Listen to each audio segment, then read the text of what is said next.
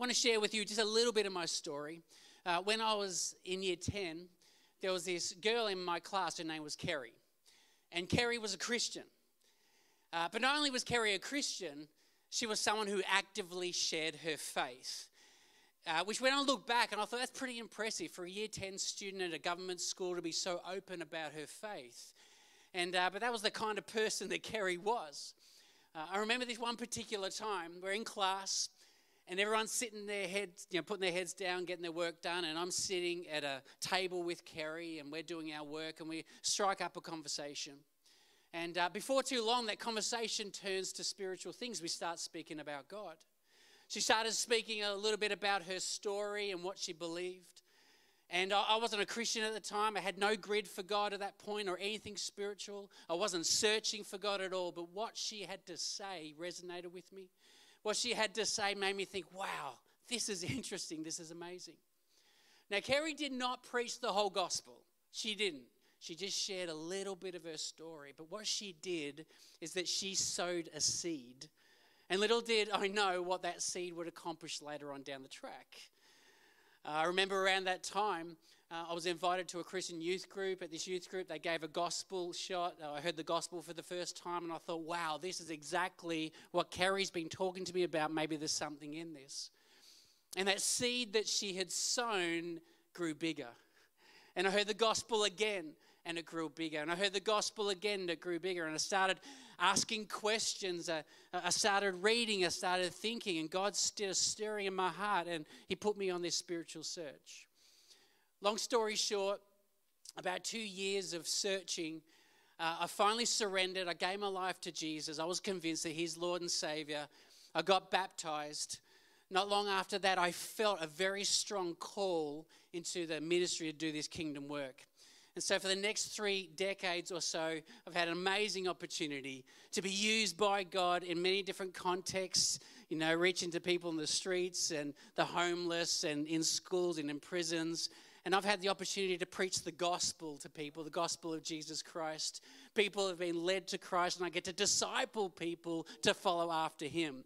Because the way that I see it, the way that I read the scriptures, is that it's all about Jesus. And I don't want to do anything that doesn't involve Jesus because really He is everything. He is a life, the way, the truth, and the life. That's Jesus. And even Paul said, I've lost all things that I may gain Christ. So it's not about Jesus. If you're not living for Him, what are you living for? And so that was my way of uh, looking at things when I gave my life to the Lord. I said, Lord, I'm all in. I am all in. And do you know what? Even to this day, that is still my prayer. I say, Lord, I'm all in. I want more of you. Who wants more of God? Who wants more of His grace, His love, His power, His joy? I know I do. But you know, that's my, that's my story. That's my journey that God has been taking me on to right here, right now. But do you know where it all started? Rewind back to 1990 with this girl called Kerry in my class took the time to speak to me about God. Like I said, she didn't preach the gospel. She didn't need to. That happened later on. But what she did in sowing that seed, it was a ripple effect that actually affected many, many people and changed their eternal destiny because of her obedience. Isn't it interesting that, that what seems like very small actually was something very, very significant? And the cool thing is, any one of us who love God, we can be used, like Kerry, to invest in people's lives so that they may come to Jesus. And that's what I want to speak about today. I want to speak about being used of God to reach people who don't know Him, just as God used Kerry to reach me when I didn't know Him.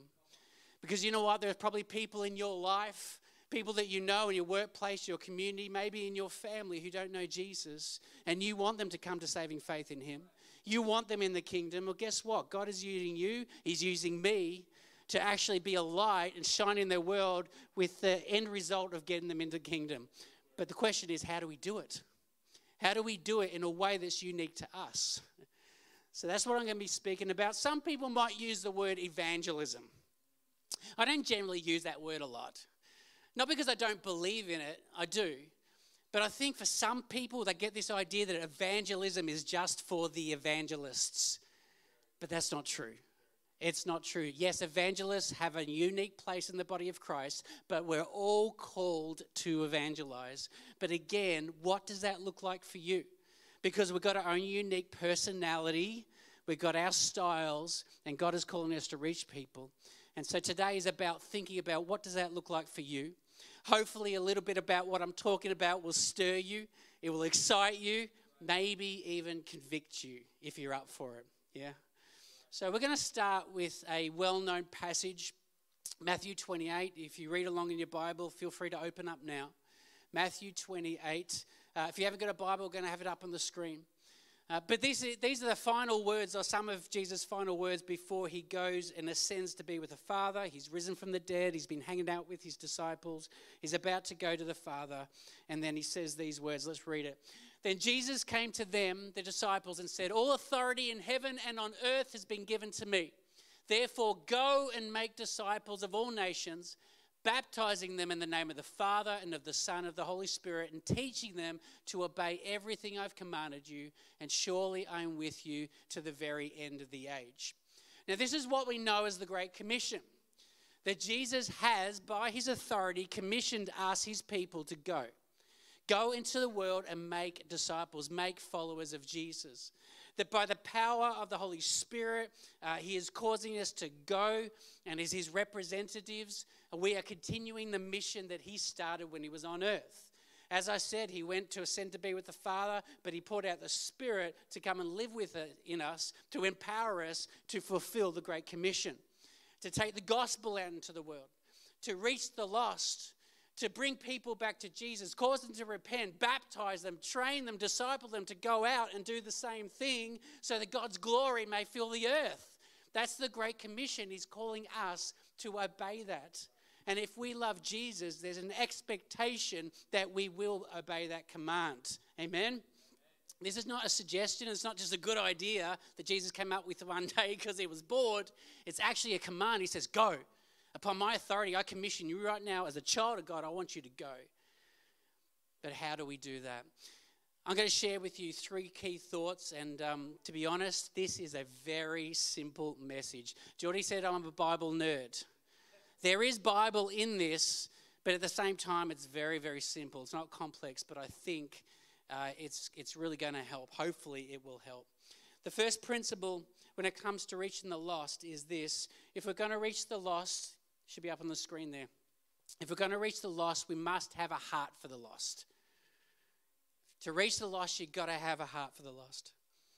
You look at Jesus as our model example. When you look at the scriptures, clearly Jesus had a heart for lost people, didn't he? In fact, it's the whole reason why he came. In Luke 19:10, Jesus says, For the Son of Man, that's Jesus, came to seek and to save the lost. That was his whole purpose to lead lost people back to the Father. And then we also see in Luke 5, after Jesus calls Levi, or, or Matthew might call him, uh, he's sitting with him, and, and the Pharisees come and, and they say, Why do you eat with tax collectors and sinners? In other words, why are you engaging with people who don't know God?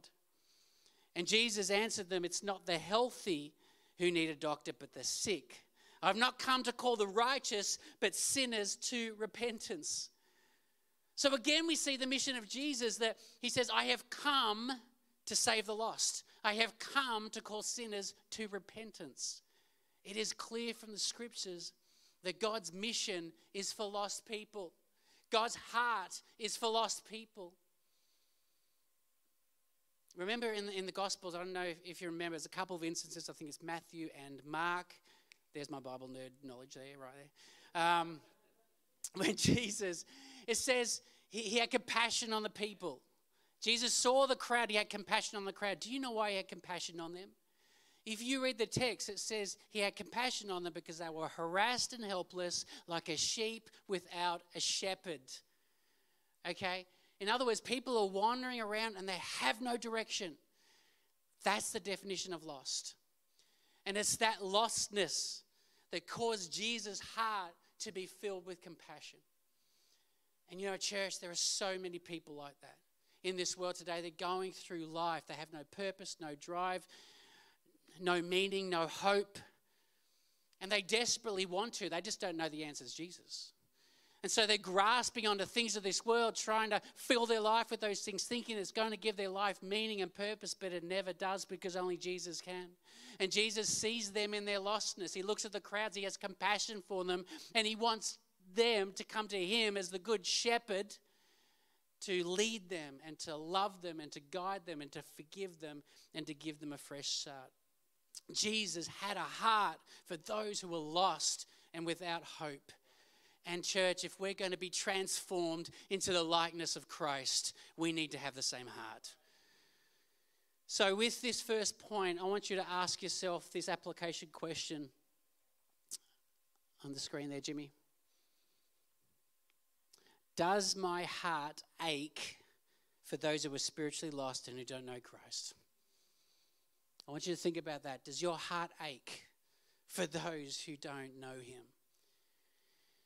you know, if if you're honest and you say, well, not really, or maybe you admit that you get distracted by the demands and the busyness of life that you don't even think about it, can I ask you to do something, please? Can you get before God, be real, be humble, and say, Lord, come and change my heart. Come and do a work in me. And really, it has to be a work of God. This is not something you can think yourself into. You need a transformational move of the Holy Spirit to come and change your heart so your heart can break for what breaks God's.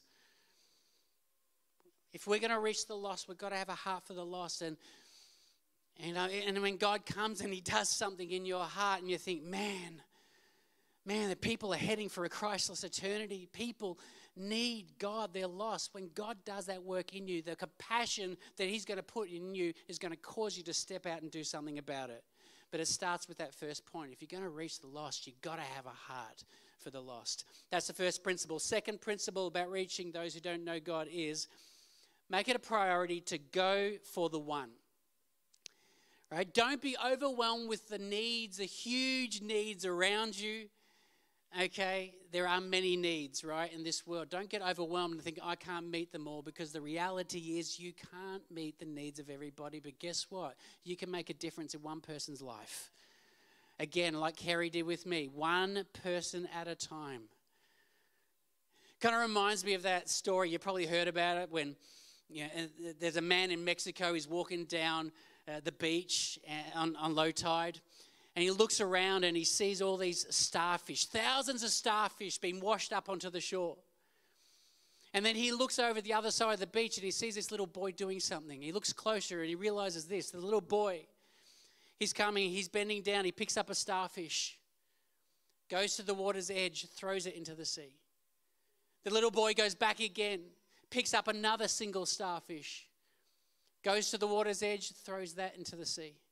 He does this over and over and over again. The man goes to the boy, he says, Son, can't you see there are tens of thousands of starfish on this beach? I don't think what you're going to do is going to make any difference. And the boy looks at the man. Then he bends down, he picks up another starfish, walks to the water's edge, throws it into the sea, and says to the man, Well, but it made a difference to that one. I love that story. It reminds me that, hey, we can't save everybody, but we can make a difference one soul at a time. Because every person matters to God. Every person. You may walk down the street, people that you walk down in the shopping center that you almost brush shoulders with, that you lock eyes with, they matter to Jesus. The people at work who don't know God, they matter to Jesus. Every single person matters to God. And we see this in the scripture, Luke 15. Jesus give these parables. I know that you're familiar with them. The lost sheep, the lost coin, the lost son. And every one of those parables, that which was lost was considered incredibly valuable. The sheep was valuable to the shepherd. The coin was valuable to the widow. The son was obviously valuable to the father. And each one talks about the importance of the one, not the many, these parables aren't saying go save the many, it says go after the one. And what I find fascinating in these parables is the first one about the sheep. The 99, the shepherd leaves the 99 uh, behind and goes after that one sheep. That shepherd could have said, you know what, it's just one sheep. I've got 99 back home. someone will take care of that sheep. I'm sure someone else, it can be someone else's problem, not mine. He could have said, Well, who's going to stay after the 99? Maybe it's going to require me to get out of my comfort zone. It's cold. I don't want to go. And he can make all these excuses, but he doesn't. That sheep is so important that he goes on an all out search all over the countryside to find it. He got out of his comfort zone because he wants to find that sheep. And I love that story because, again, that reminds me for the sake of the kingdom, we can make a difference if we go after the one, one person at a time. And especially if that person has God's hand on them. Think about that. You don't know what God's doing in their life, do you?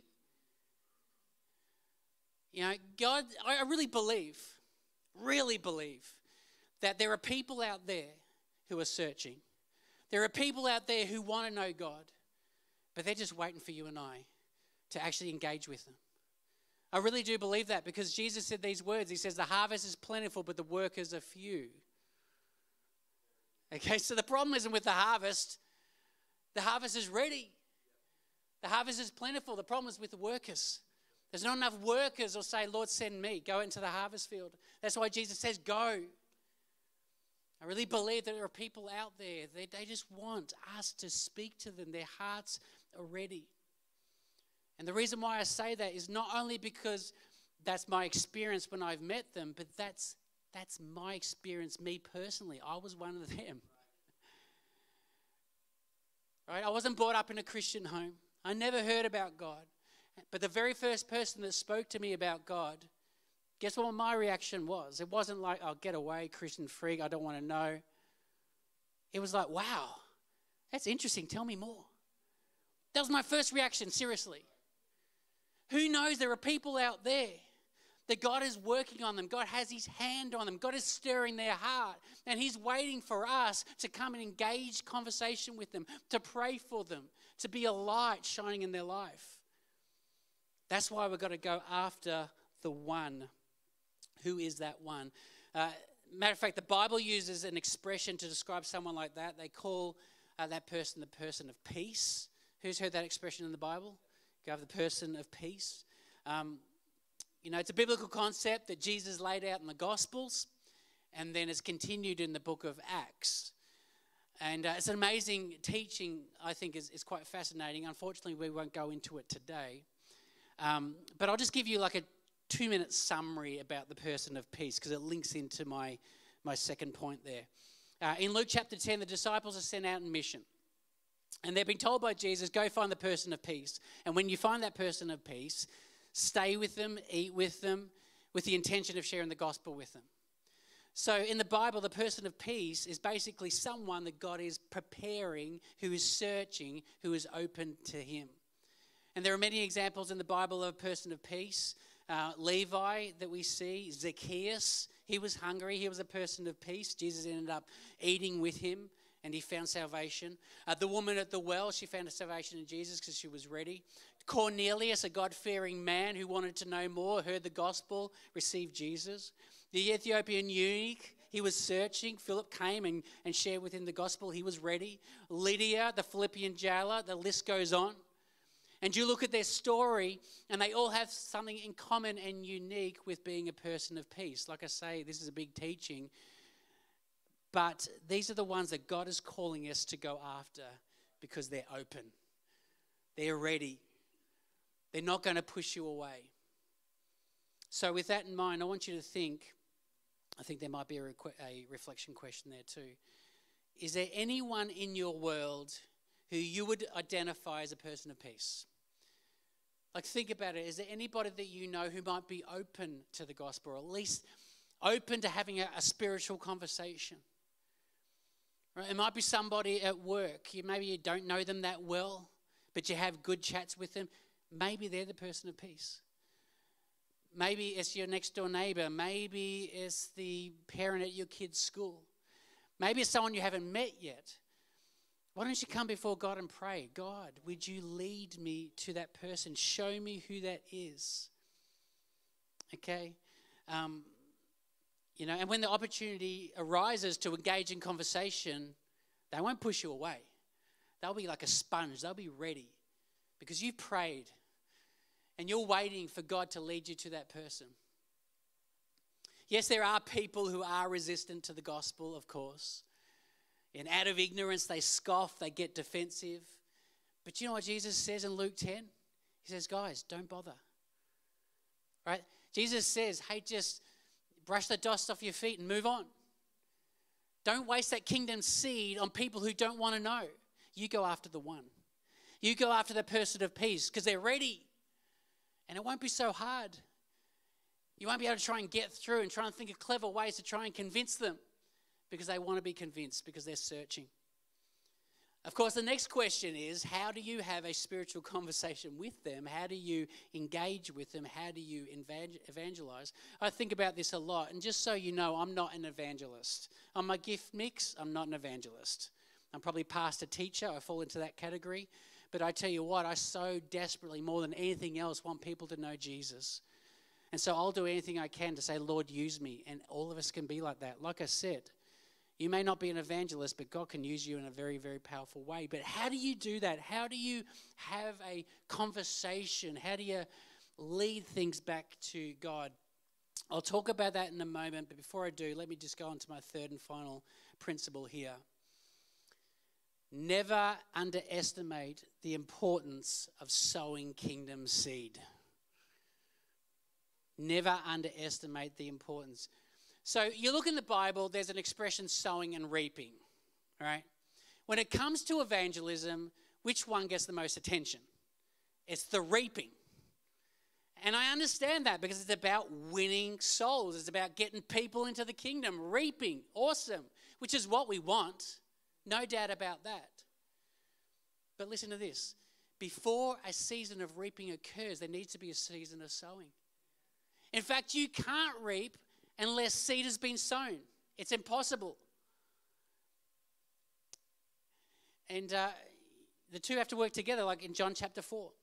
Jesus talks to the woman at the well. She encounters Messiah. She runs back and tells everybody about him. Uh, in the meantime, the disciples come back to Jesus with food, and he says, Hey guys, um, you're about to reap what you did not sow. In other words, you're coming in here, someone's done the heavy lifting for you, and you're going to reap the benefits of their labor. And then Jesus goes on in John chapter 4, he talks about the, the person who sows and the person who reaps rejoice together because we're all involved in the kingdom work, not just those who reap, but those who also sow. So never underestimate the importance of sowing kingdom seed. That can be incredible, incredibly powerful. Now, I do pray that for all of us, we'll have the awesome opportunity to lead someone to Christ. I don't know if you have, I don't know how many you have. I would love all believers to do that because, as far as I'm concerned, there's nothing better. Yeah, I love saying before, uh, you know, a group like this and giving an altar call, but I tell you what, a one on one encounter when someone says, I'm ready, and you sit with them and you pray with them and you get them in a new relationship with God and, and you put them into a church and uh, give them a Bible. I love that. It's new life. And I pray that for everybody. But I tell you what, even if you don't, even if you don't get them across the line, so to speak, it doesn't mean that you're not witnessing. It doesn't mean you're not evangelizing. It just doesn't mean you're not getting part of making disciples because you are, because you're sowing kingdom seed. Okay, we're all part of the evangelism, discipleship making process. Because you know what? Making disciples is a process. All right? Our goal is not to get people to say the sinner's prayer. That's not it. Our goal is to make disciples. And making disciples is a process that involves reaping, but also sowing.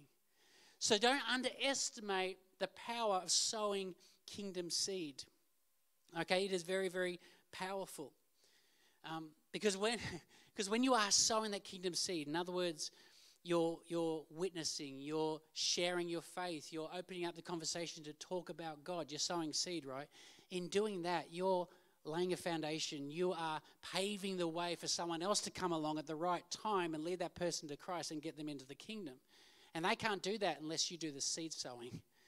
So don't underestimate the power of sowing seed. And guess what? That seed that you have sown Hopefully, it will produce fruit one day that you'll never see. Think about it. You may be sowing seed today that you'll never see the effect of or the fruit of later on in life. But guess what? It doesn't matter because we're just obeying Jesus. we don't get them into heaven, we don't get them into the kingdom. We're just making ourselves available, saying, Lord, send me, and I'm just going to do what you want me to do. If the opportunity arises to go to that next level and, and pray with them, great. But I'm going to be committed to what you called me to do. And that's, that's, that's sowing the seed of the kingdom. Very, very powerful. Everyone plays a part. Because if you're doing something for the kingdom so that souls may be saved, you're making a difference, whatever that looks like. My concern is when people don't do anything at all. That's it. People say, Well, I'm not an evangelist. I don't know what to say. I don't have all the answers. So they step back, they stay with the 99 instead of going after the one. Go after the one, even if you don't know the answers, do something because God can use a willing heart. Doesn't matter what you do, even in sowing the seed of the kingdom, you make an incredible difference.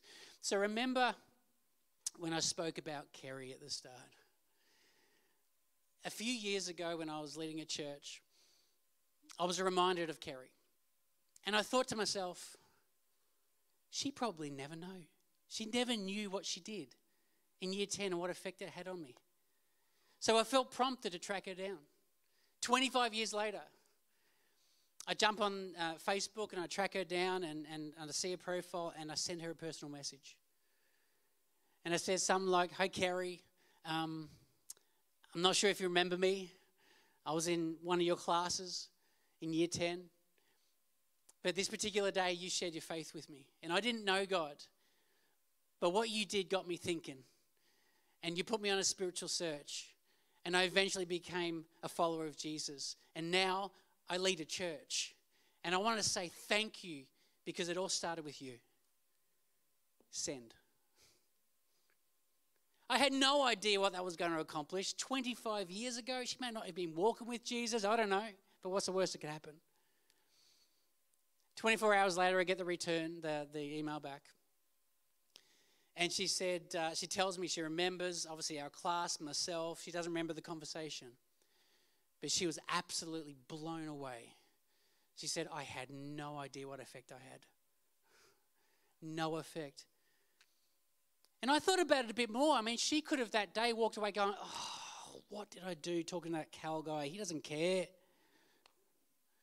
Or I could have said this. Why didn't I say that? Oh, maybe I was a little bit forward because she admitted that she was pretty forward. But I'm glad that she was. And I'm glad that I reached out to her and let her know. And it reminds me, I wonder, even in this room, how many people's souls and eternities have been changed because of you.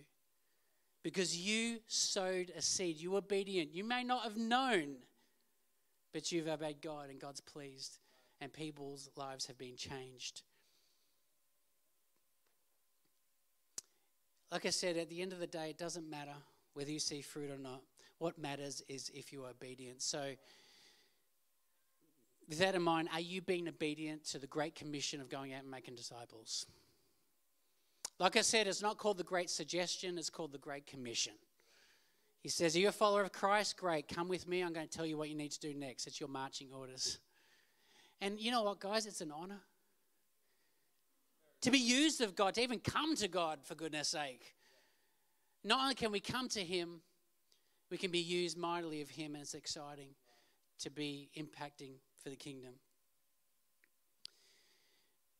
Um, just before we, we finish, um, I want to give you just a couple, just a, just a list about ways in which we can evangelize, and then the band can come up and we could sing a song of declaration to God again and recommitment. Um, I want to give you this list because people think, well, I don't even know, like, I don't even know how to speak to people about God. Do you, do you know what I mean? Some people are really good at it, but some people are like scared out of their brains. They don't know what to do, what to, you know, and, and they think, and I guess some think like, you know, Billy Graham. like, don't, guys, if you're not called to platform ministry and stand out the front with the microphone, you don't have to. But you can still reach people for Christ in your own way. So that's why I, I want to give you this, this list. And, and the reason why I give you this list, is get you thinking about it, is because I've tried some of this sort of stuff and I feel like some of it has, a lot of it has actually worked. so maybe this works for you. Uh, the first one is hospitality. Simple. Jordan said we're a church that loves food. And there's something about food. When there's food on the table, conversation flows. Why don't you just ask that person, like you don't know that very well at church, saying, hey, do you want to come over for dinner? You know, you and your, your partner, and I don't know, just try it. Uh, maybe the second one on the list there is relational friendship evangelism. It's called lifestyle evangelism. In other words, become friends with people who don't know God. You know, if they're not going to church and hang out with Christians, how are they going to hear the gospel? I think it's really important. Amy and I got many friends who don't have a relationship with Jesus. Yeah, we have different values, but we love them to bits and we're praying for them and we want to have an impact in their lives. That's one way. Invite people to Alpha. We're going to continue to run Alpha in this church. It's an amazing ministry. John and Linda do an exceptional job. If you sense somebody who might be open to spiritual matters, step out, ask them, invite them. Yeah, because that's an environment where God can really speak to them. Uh, serving the poor, helping the needy. Uh, the amount of times I've shared the gospel with the homeless is incredible. They're probably the most open people to the gospel because they know they're broken they need Jesus. Um, it might be dangerous at some parts of the city. Make sure you go with twos, but that's another thing for another, another time. Uh, going on overseas mission trips, uh, street witnessing as well. Uh, sometimes that can be confronting going to people on the street, talking to them about God, often to pray for them. But it's amazing what God will do when you get out of your comfort zone. In fact, when you witness or share Christ, whatever the context, it always requires faith. Any, any, that list there, it all requires faith. It requires you get of your comfort zone and stepping out and asking God to come and use you. So whether it's initiating conversation with someone you know or going up to someone on the street offering to pray for them, which can be scary, I get that. But when you face the fear, God comes through and it's exciting. I don't know if you've experienced that before. It requires stepping out. But here's the thing the more you do it, the easier it gets. All right? The first time's always the scariest, but after you've done it a few times, you get into a rhythm. Okay, but a lot of people are stepping back. They're not going to step out. It's too scary. They'll never know. But once you step out and go, God, come through for me. If you get the rest of the band to come and join us, that would be great. So get out of your comfort zone. Work within your personality. Like I said, we're not all Billy Grahams. And always, this is really important, okay?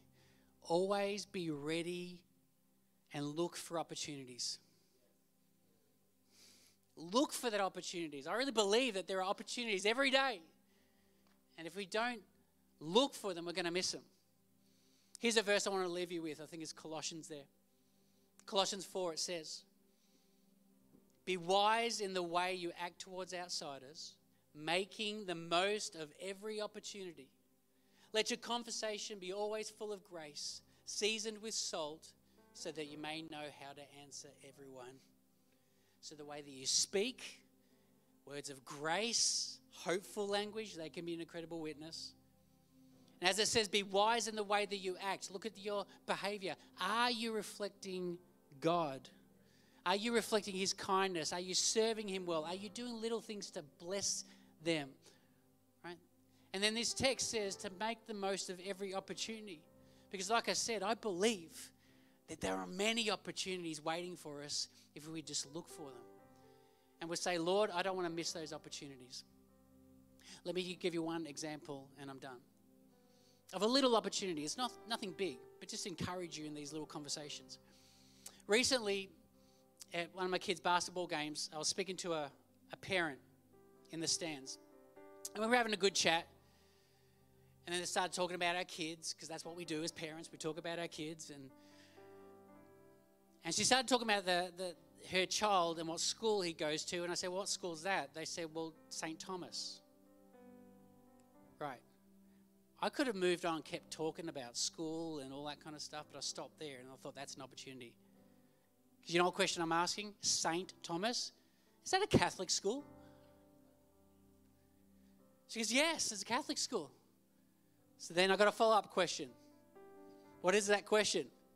You Catholic? or is it just a school you send your kids to? She goes, Oh, yeah, no, we're Catholic. I thought, Great. I said, Because I, I love, I, I follow God, I follow Jesus, but I'm not Catholic. Tell me, what, what do you believe? I'm interested. Already the door's open. That was an opportunity I could have missed. Right there and then, she starts talking about God and her understanding. And I realized she did not understand much at all. She was a cultural Catholic. Firstly, she didn't know that you can actually have a relationship with God Himself. You had to go through a priest or a holy man or an anointed person. I said, No, you can go straight to God. She goes, Really? She didn't know why Jesus came.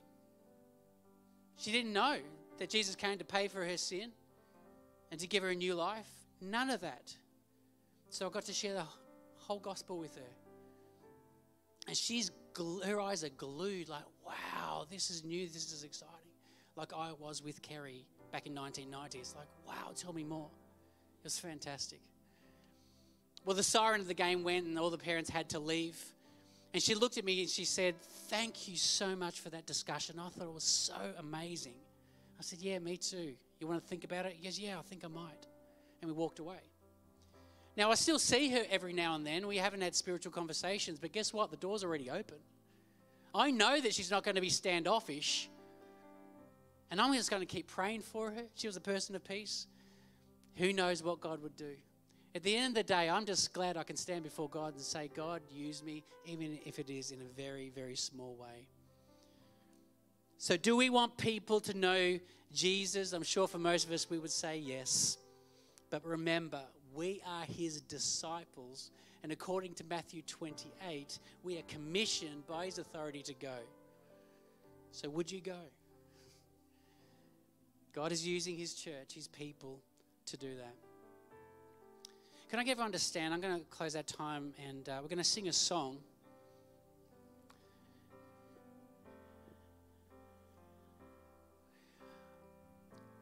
If you are here and some of what I shared with you resonated and you go, Yes, God send me. I, I, really want to be used of God. I want to look for those opportunities. I want the courage to step out. I just want people to know God and to think that you could use me. If any of that resonated with you, I want to pray. I want to pray that God's going to give you courage this week.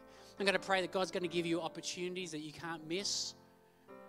And there's something inside of you is going to get stirred like, wow, this is my moment. This is a divine opportunity. Because, church, we need more people to follow Jesus. Jesus said about, I want my Father's house to be full. That's still his purpose today. And he uses you and I to make that happen. So, can we just close, uh, bow our heads, close our eyes, and let me pray for you. Uh, if you want to be used of God, maybe put your hands ahead in, in front of you as a sign of surrender. I'd love to pray for you. Father God, I thank you that you are here. I thank you that you have created us with value and with purpose. You don't just know our names, you know every part of us. Because even before the foundation of the earth, you knew us. But Lord God, we have responded to you, but there are so many people who haven't. I also understand, Lord God, that you have given the church the wonderful mandate of going to the world and making disciples, to be a light, shine the light in the world so people may see Jesus. So I'm asking, Lord God, for those here today who want to surrender themselves to you this morning, to be used of you for this wonderful work, Lord, I pray that you'll give them courage in Jesus' name. I pray that you will give them a passion for your name, a passion for your word. I pray, Lord God, that you'll give them that courage to step out even when it's uncomfortable. And Lord, that you will help them see those opportunities and not miss them. Help them speak. And when they speak, your spirit will enable them to speak the words that are on your heart. Lord, there are people who are considered a person of peace out there. There are people who are searching. Would you lead them to us or them to us or us to them?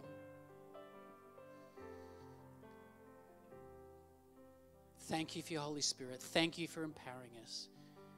We give our lives to you in Jesus' name. I'm just going to sing this song for a little bit because it's called Resurrender. And I was down there and I looked at some of the words. I thought, this is just going to fit perfectly. We may not see all the words, but let this be a time of resurrender. And after we finish the song, I'm just going to say one more thing and then we're done. Let's sing. Let's sing in resurrender to God. Amen. Let's go. You're turning over tables and calling for return to our lives upon the altar, the things we did at first. You're clearing out the temple, you're cleaning out the dirt, for we are your territory. Lord, we are your church. We are your people, and you are our God.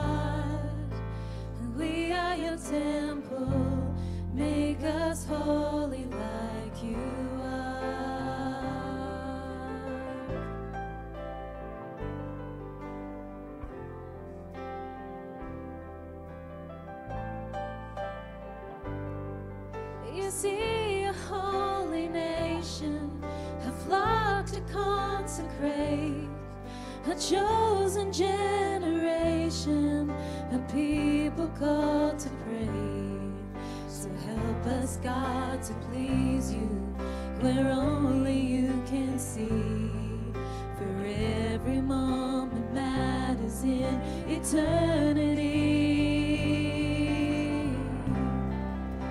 And we are your people, and you are our God. And we are your temple. Make us holy like you are. And we are your children. You set us apart. And God, for your glory, make us holy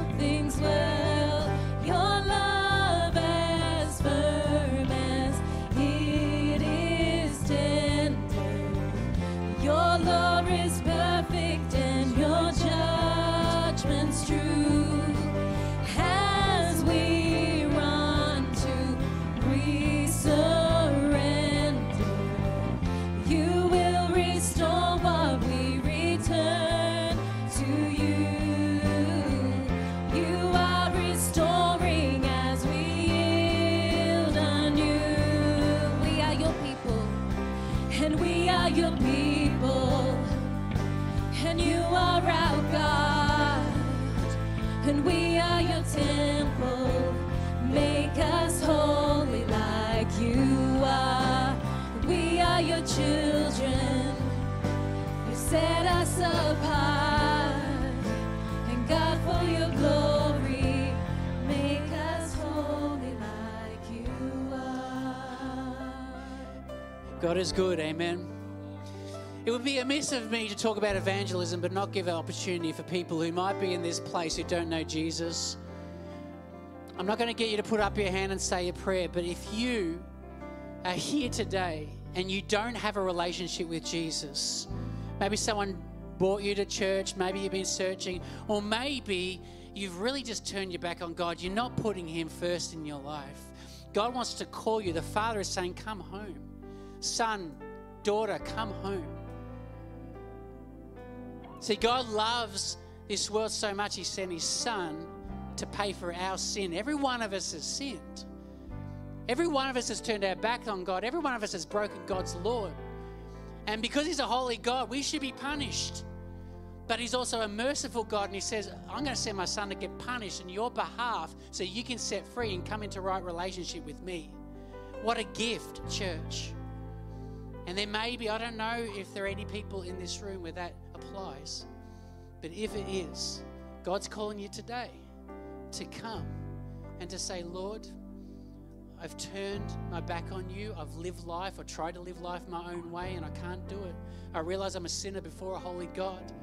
But I understand that you love me that much that you're willing to give your son for me to bleed and die on a cross to pay for my sins that I may be set free.